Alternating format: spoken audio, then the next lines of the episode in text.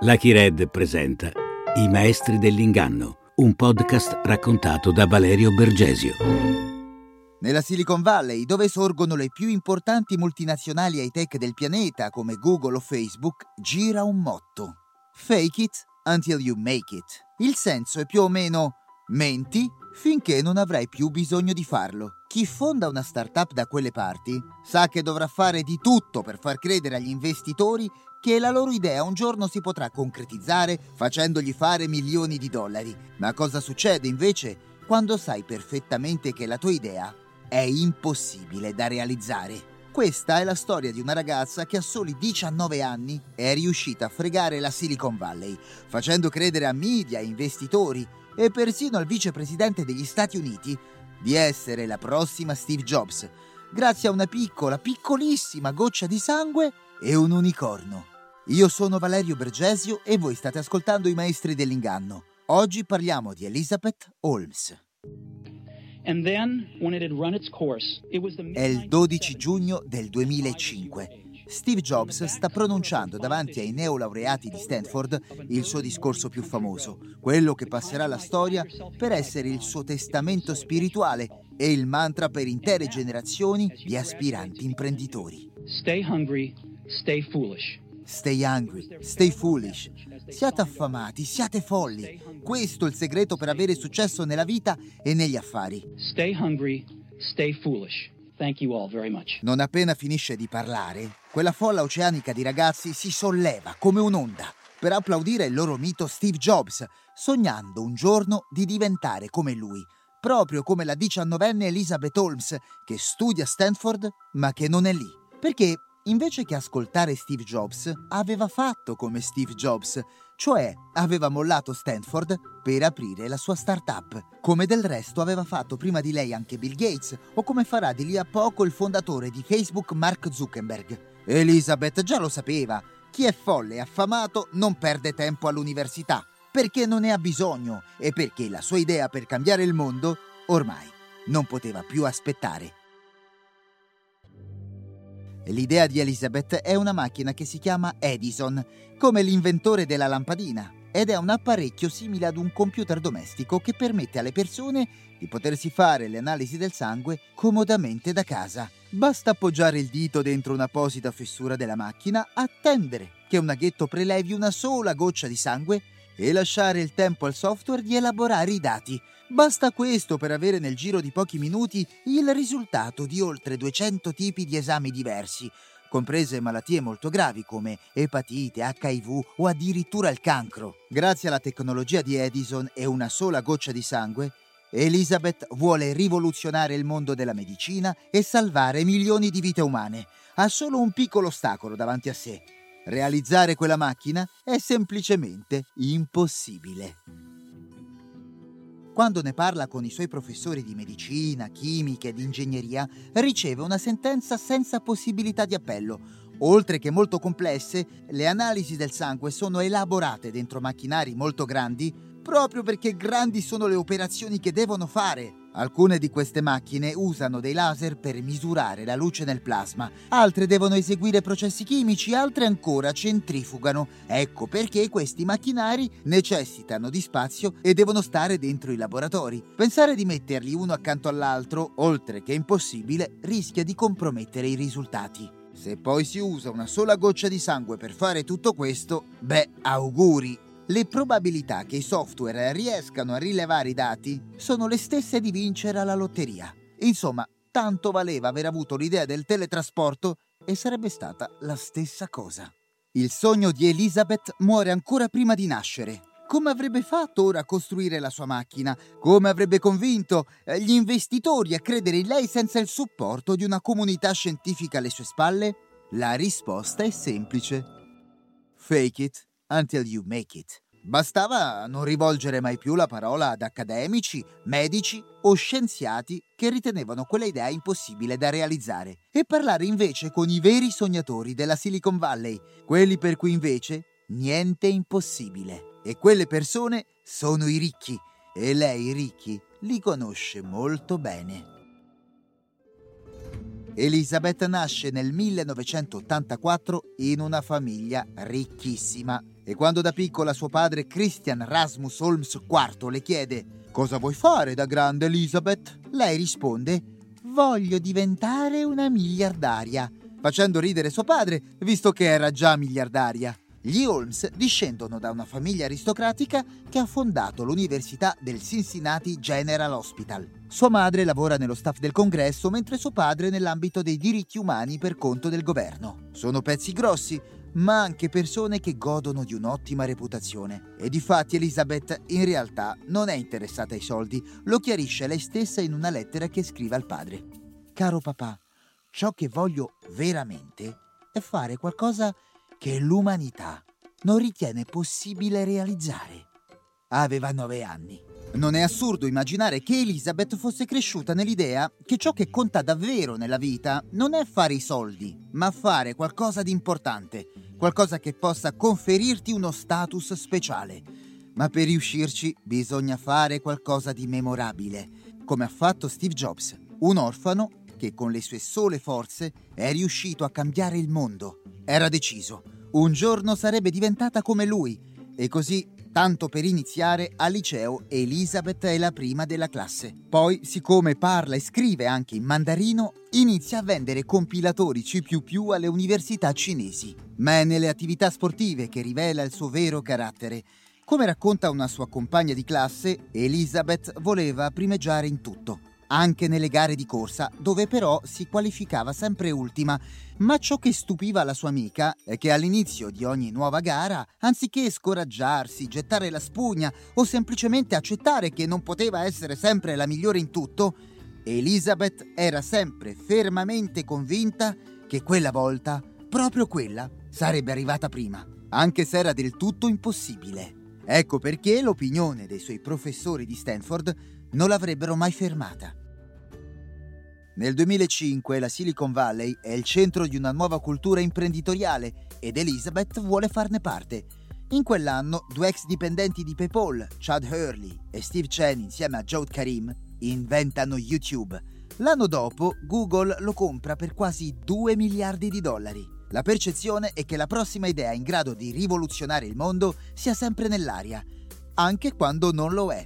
Rupert Murdoch, magnate dei vecchi media, proprietario di giornali come il Wall Street Journal e reti televisive come la Fox, spende 580 milioni di dollari per un social network come MySpace nel momento in cui tutti stavano migrando verso Facebook. In questo contesto Elizabeth ha un vantaggio. Grazie alle sue amicizie altolocate può andare a bussare da subito alla porta di un altro squalo della finanza Tim Draper, a cui vuole vendere un'idea molto precisa. La sua startup un giorno sarebbe diventata niente meno che la Apple della medicina.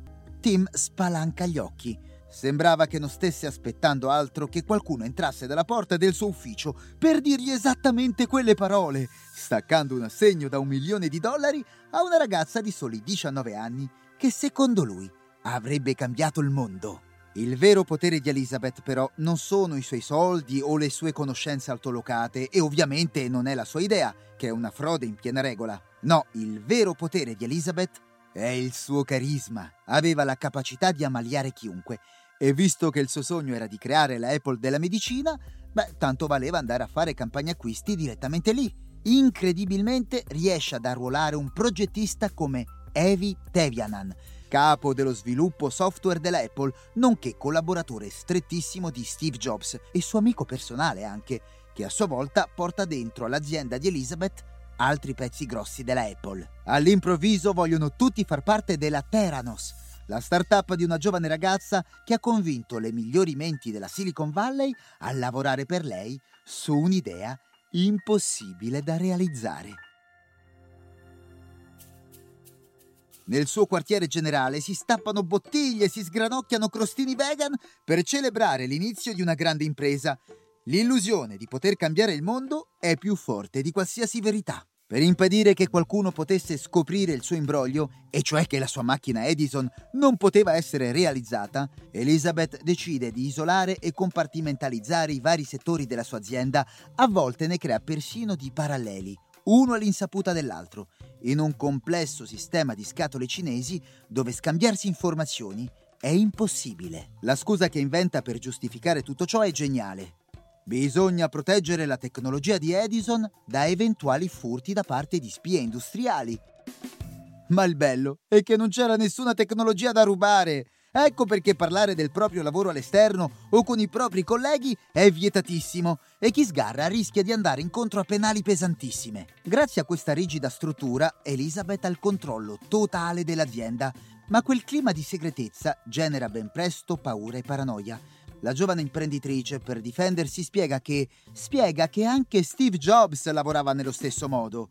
Ed era vero. Anche lui creava eh, dipartimenti paralleli all'insaputa degli altri per poi assumere quello migliore. Elizabeth riesce così in un'impresa incredibile.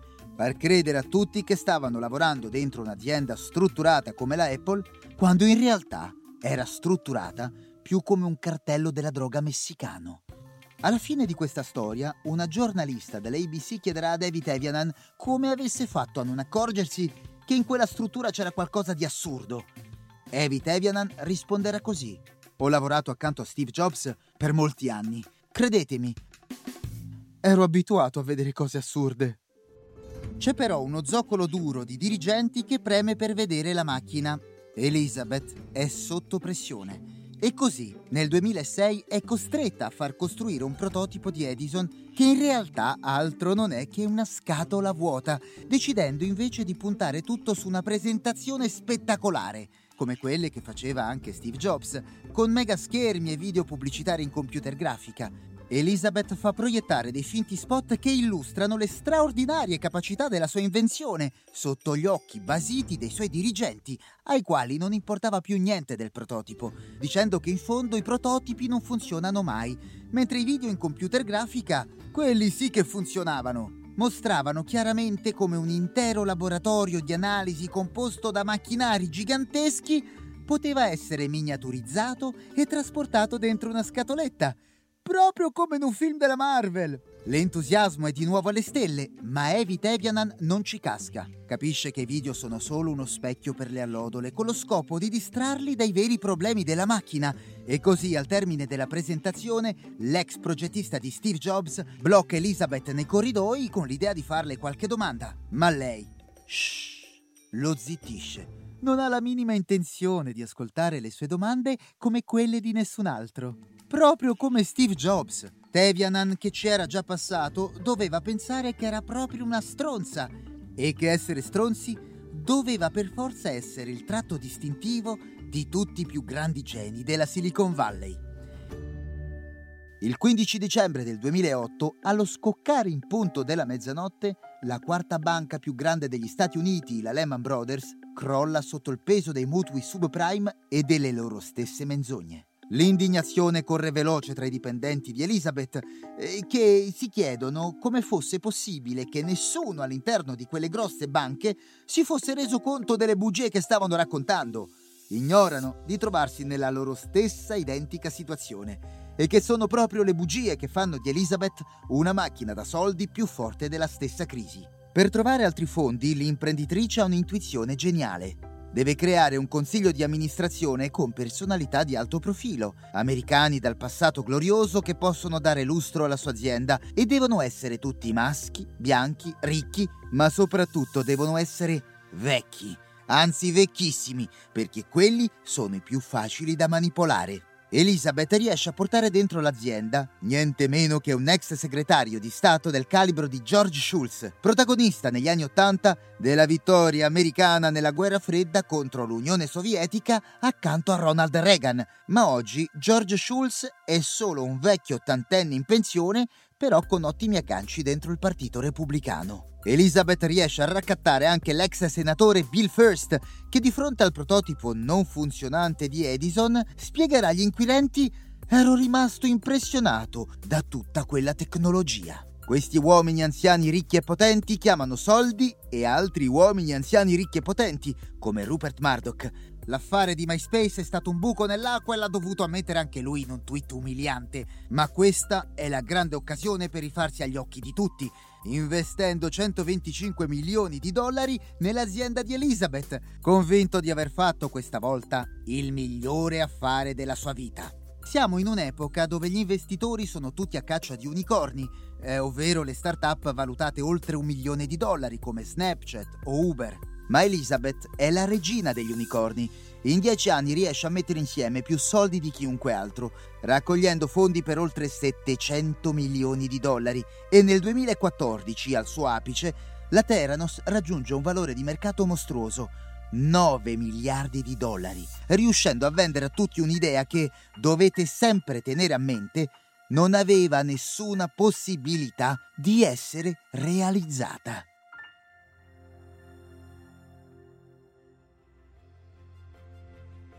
Ormai non c'era più niente che potesse fermare Elizabeth, la quale diventa anche una ragazza da copertina, con il suo splendido sorriso, i capelli biondi e i suoi intensi occhi azzurri, che non abbassa mai davanti a nessuno. In tv si presenta vestita sempre nello stesso modo, con un dolce vita nero, identico a quello di Steve Jobs. E poi, fatto incredibile, cambia anche voce. Sentite qui. Questa era la sua voce all'inizio della sua avventura imprenditoriale. We talked to our lab team and they said, okay, you can do questa invece è la sua voce arrivata all'apice del successo.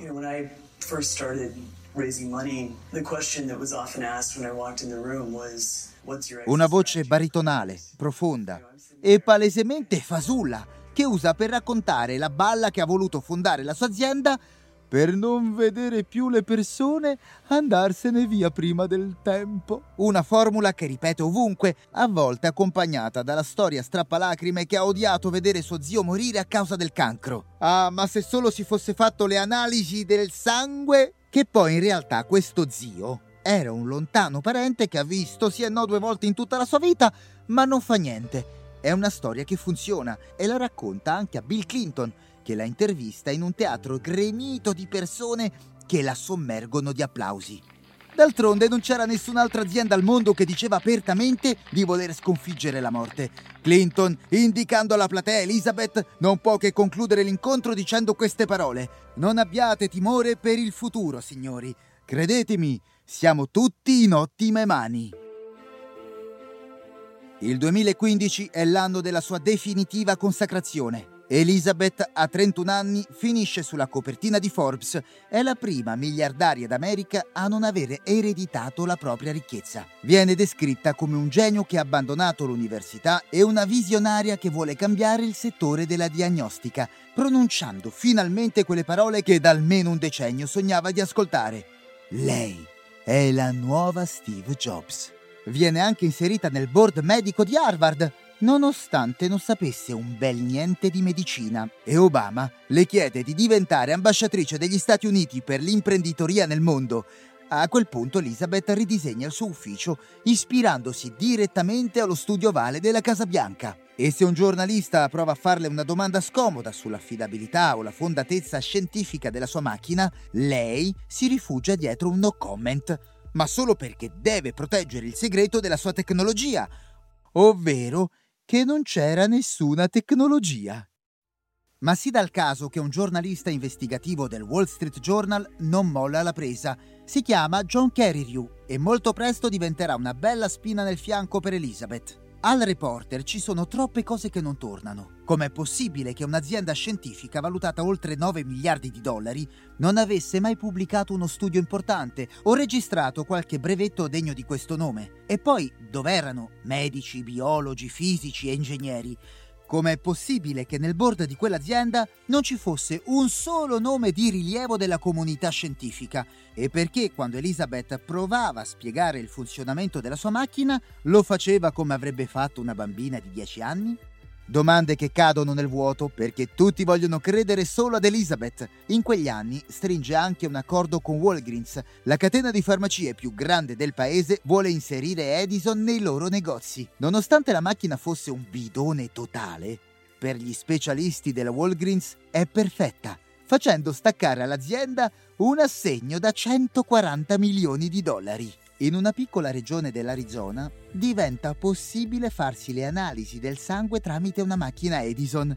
Ma in realtà il sangue non viene analizzato dall'apparecchio, ma viene trasportato di notte nei laboratori della Theranos, dove una squadra di esperti effettua gli esami tramite dei normalissimi macchinari da laboratorio, ma con la difficoltà di dover fare tutto di nascosto e avendo a disposizione una sola goccia di sangue per decine di esami, costringendo gli esperti a diluire quella goccia nell'acqua, mettendo così a rischio la salute di centinaia di pazienti. Elizabeth aveva anche avviato dei test su dei malati oncologici, a cui venivano somministrate le cure sulla base di valori eseguiti da una macchina che non era in grado di fare ciò che prometteva. Nel frattempo, Ian Gibson, il biochimico che guidava il team di ricerca dal 2005, si toglie la vita, probabilmente per i sensi di colpa. Sua moglie Rochelle proverà a contattare Elizabeth innumerevoli volte, ma senza successo. Colei che tutti ritenevano essere l'erede di Steve Jobs, in realtà non era altro che una truffatrice che aveva sottratto milioni di dollari ai suoi investitori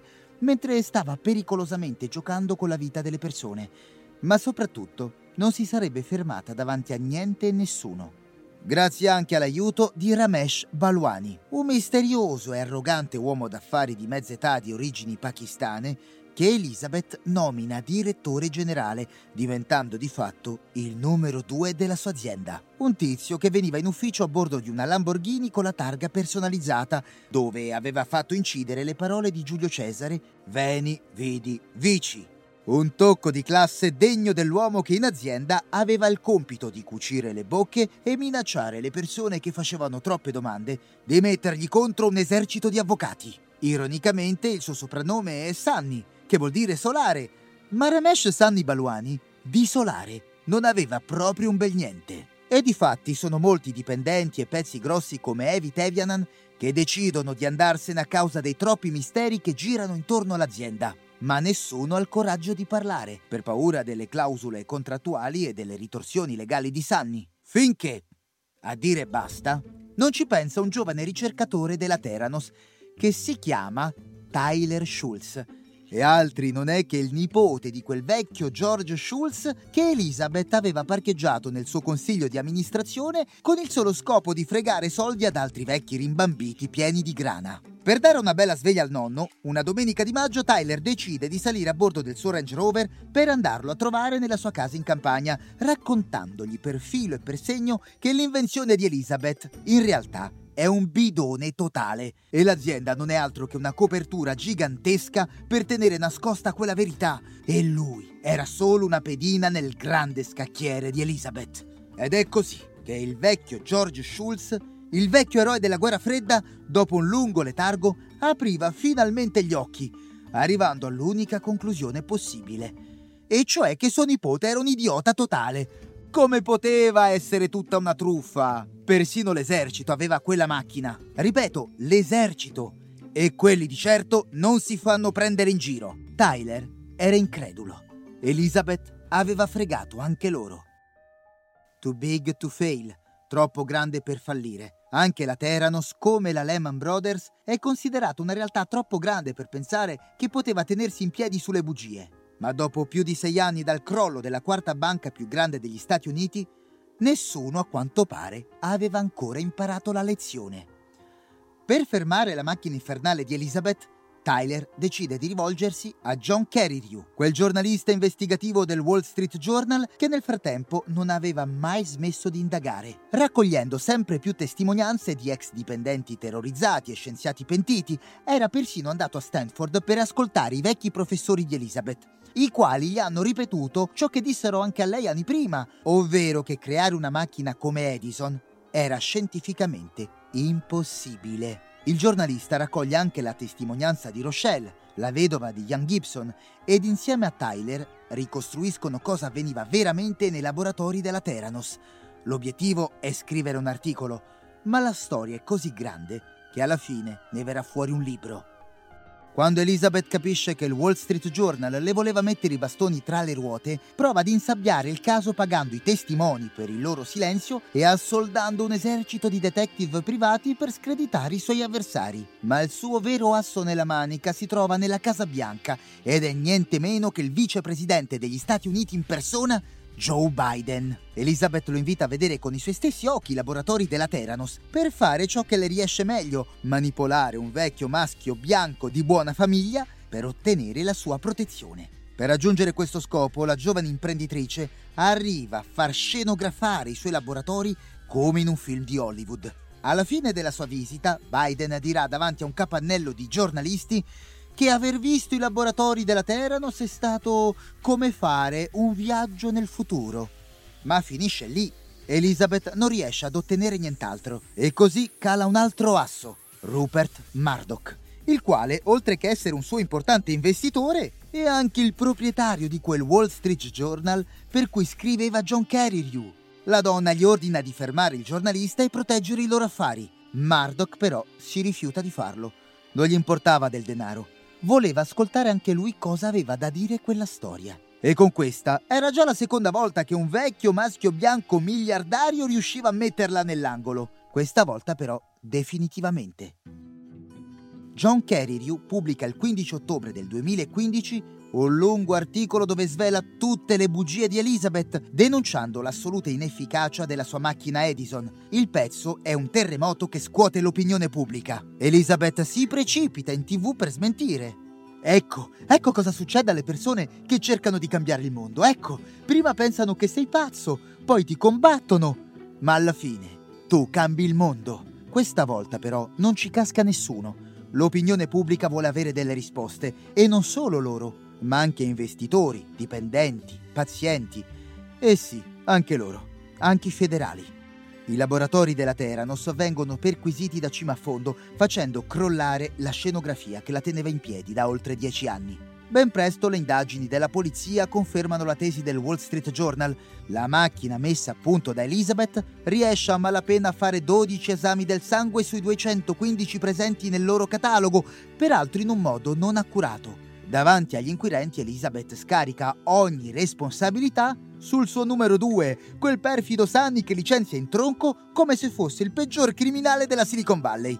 Peccato che l'uomo, si scoprirà di lì a poco, in realtà altri non è che suo marito fin da lontano 2004, quando lui quarantenne e lei ancora diciannovenne avevano deciso di fondare insieme la Theranos. All'epoca Elizabeth aveva appeso sul muro del suo ufficio la foto del vecchio maestro Yoda con la sua celebre frase fare o non fare, non c'è provare. Un imperativo che alla fine l'ha spinta ad abbracciare il lato oscuro della forza. Dal giugno del 2018 Elizabeth e suo marito Sunny sono sotto processo merito di un esercito di avvocati che sono riusciti nel frattempo a trovare un milione di cavilli per ritardare una sentenza per cui rischiano fino a vent'anni di carcere. Nel frattempo ad Elizabeth è stato proibito di assumere qualsiasi incarico all'interno di aziende quotate in borsa, mentre la Theranos ha chiuso i battenti. Quando era comparsa sulla copertina di Forbes, la sua fortuna personale era stimata a oltre 4 miliardi di dollari. Ma oggi quella fortuna è scesa a zero. La giovane truffatrice non ha mai chiesto scusa per ciò che ha fatto, per le innumerevoli bugie a danni di finanziatori, clienti, dipendenti e soprattutto eh, di quei pazienti e malati oncologici di cui ha messo la vita in pericolo. Eppure, anche ora che ha perso tutto, davanti alla telecamera degli inquirenti che la stanno interrogando, lei continua a sorridere, senza mai abbassare gli occhi. Quei luminosi occhi azzurri che sembrano ripetere all'infinito quella frase: Fake it until you make it. Continua a mentire finché non ce l'avrai fatta. Io sono Valerio Bergesio e quella che avete appena ascoltato è la storia di Elizabeth Holmes. Ma la vicenda non finisce qui, visto che il 4 gennaio del 2021 la donna è stata giudicata colpevole per quattro capi di accusa, compreso quello più importante per frode. Secondo James Clayton, giornalista della BBC, il verdetto è un chiaro messaggio per i fondatori della Silicon Valley. Ci sono conseguenze quando si dicono cose non vere agli investitori. Sarà, ma è bene ricordare che la Holmes è stata anche giudicata innocente per altri quattro capi di accusa che riguardavano i suoi rapporti con i pazienti delle sperimentazioni, mentre su tre altri capi di accusa la giuria non è riuscita ancora a raggiungere un verdetto finale. Nel frattempo Elisabeth ha avuto tutto il tempo di divorziare da Sunny, accusando il suo ex marito di aver abusato di lei, sia sessualmente che psicologicamente, sottoponendola per anni ad un impietoso lavaggio di cervello, per poi convolare felicemente a nozze con l'erede di un'importante catena di alberghi da cui ha avuto il suo primo figlio ma è stata accusata di esserci riuscita dopo averlo sottoposto a sua volta a un bel lavaggio di cervello, lasciandoci confusi e con il dubbio di chi lavi davvero il cervello a chi, ma non importa, perché questi pettegolezzi dimostrano solo che Elizabeth è una donna libera, anche se sotto cauzione, e a giudicare dai suoi progetti, molto probabilmente pensa di poterlo restare ancora per moltissimo tempo. Per oggi è davvero tutto, noi invece ci vediamo alla prossima puntata. Ascolta tutte le puntate della serie in esclusiva su Amazon Music.